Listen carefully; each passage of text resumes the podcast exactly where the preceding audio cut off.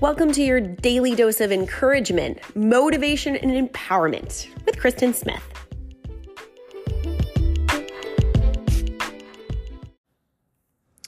Lots of love songs out there, lots of favorite love songs out there.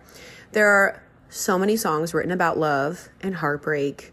Um, nowadays, they're even kind of vicious. There are songs about, like, well, I hope he cheats. I hope she cheats. Um, basically, I hope that you have as much pain that I had to go through from you. And it, it's just, it's terrible. I've become very mindful when I hear a song, I won't sing along if the lyrics are angry or terrible or um, full of hate or rage or resentment. And there's so many. And uh, I catch myself sometimes because I like the tune and then how easily those those feelings come with that song. So I decided to stop doing it. And so the opposite is true. Um, loving yourself. This is a huge, huge topic. I talk about it here. Um, I hope that you're spending time each day cultivating loving kindness toward yourself.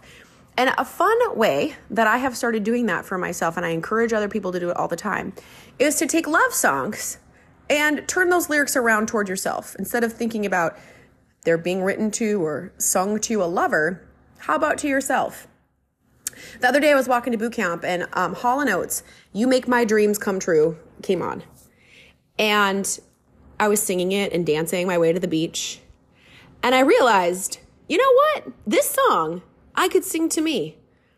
I make my dreams come true. So I looked up the lyrics. Verse one, what I want, you've got, and it might be hard to handle. But like a flame that burns the candle, the candle feeds the flame. Yeah, what I've got, full stock of thoughts and dreams that scatter, you put them all together, and how I can't explain. Yeah, that's me. That's what I've done. I came down to Florida with just a, a, dream to get away from the beach and these thoughts of some bigger things that I might want to do. I am making my dreams come true. Singing that song to me is fun and empowering. And I'm giving credit to where credit is due. Now, that's not saying I did all of this by myself and I'm this amazing person I don't need anybody. But I did make my dreams come true and I'm to give myself so much credit for that. Then um, there's another song. It's a little bit more romantical. Uh, Dolly Parton's version is the one that I love. It's the loving you is easy because you're beautiful. I'm not going to sing it to you, but it's that one that's got that super high note. So I looked up those lyrics and they're a little bit more like um, maybe uh, provocative. But there is one part that I love so much. No one else can make me feel the colors that you bring. Stay with me while we grow old, and we will live each day in springtime. That's what happens. When you love yourself, when you delight in yourself, every day is so fresh. Because loving you has made my life so beautiful, and every day my life is filled with loving you. Loving you, I see your soul come shining through. That's so true. And then you sing it again. You know, when you sing a song, it, you repeat, repeat the chorus until the song gets stuck in your head. Like I've said, we have to be intentional about rewiring our brains when we have negative thoughts.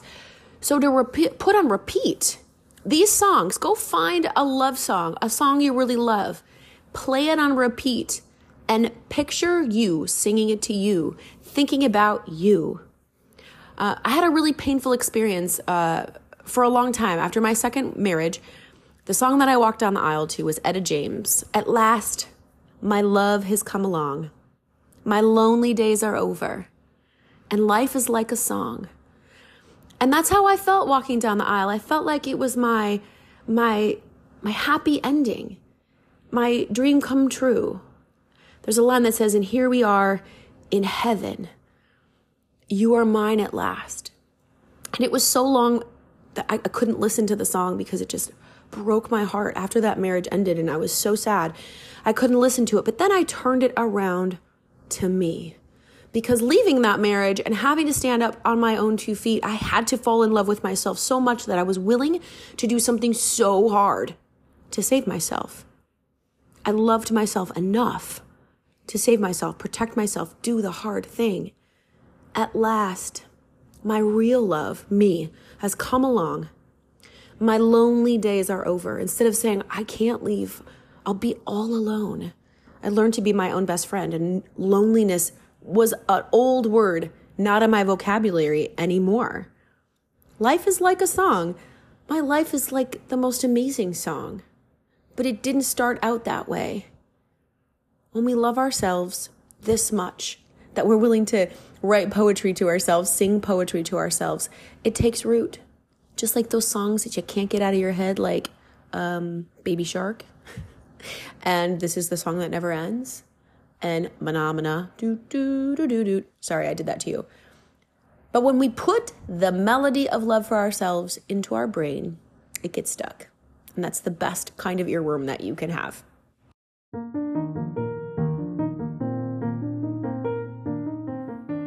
What's your favorite love song? I challenge you to find it right now and play it and listen to the words spun around towards yourself and notice how much of it really, really does apply to you. And go have a great day.